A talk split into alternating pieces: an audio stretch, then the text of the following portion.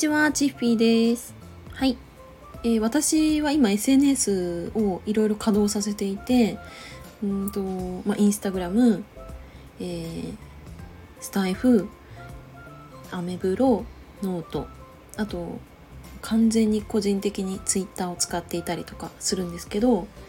あのね、そういった SNS の発信で、昔結構ブロックがあったんですよね。うん、なんかなんかこの意見って正しいのかなとかこういうこと言っていいのかなとか結構いろいろ考えた挙句怖くなってやめちゃったりとかなんか自分の意見間違ってるのかもなって思ってせっかく発信しようと思ったのにその投稿のボタンを押せずに閉じちゃったりとか、してたんですけどある考えにこう変えてからかなり発信が楽になりました。それが私の投稿は誰も見てないっていう 発想がもう自分の中でめちゃくちゃ楽になったんですよね。うん。なんかさ、例えばなんかノートでこういう発信してて、で、じゃ次にスタイフで同じような発信をしようと思った時に、あれ前なんて書いてたかなとか、なんか一言一句こう合わせたりとか、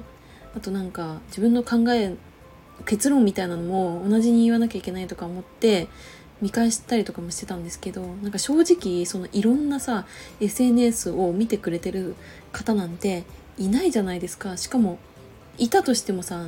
覚えてないじゃないですか。自分自身もやっぱ覚えてないし。っていう考えを持てるようになってからはものすごくこの発信っていうのが楽になったしもう楽しめるようになったなって思ったんですよね。うん。なんか私は高校生の時からあの全略プロフィールって言ってね自分のプロフィールを作ってでその一番下のリンク先に可愛いねブログをこう設置してそこのブログでいつもあの日常のね出来事みたいなのを綴っていたんですよ。一日1投稿じゃ終わらないくらいいっぱい書いてたんですけどなんかその時からあ昔こういう風に言ってたから今回こういう風に言わなきゃダメだなとか言って過去の投稿をめちゃくちゃこう遡ってで投稿を作るみたいな感じでその習慣がこう染みついていたんですよね。うん、だから16歳の時からやってたからもう15年か。15年ぐらいこうやって SNS で何かしらを発信してたのでその誰か見てくれてるだろうとかそのその私のブログを読んでる人は違和感に気づいてしまうとかなんかそういうふうにすごい心配してたんですけどなんか正直そんなに 見てるわけないじゃないですか。一さ高校生のブログでさ。でなんだろう、まあ、公にさこう自分のリンクを教えてるとかも言うわけでもないからひっそりとやってたから見てるわけないんだけどなんかそういった考えを持ってたんですよね。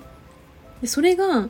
あの私が副業を開始して Facebook であの情報発信をした時もその考えが抜けず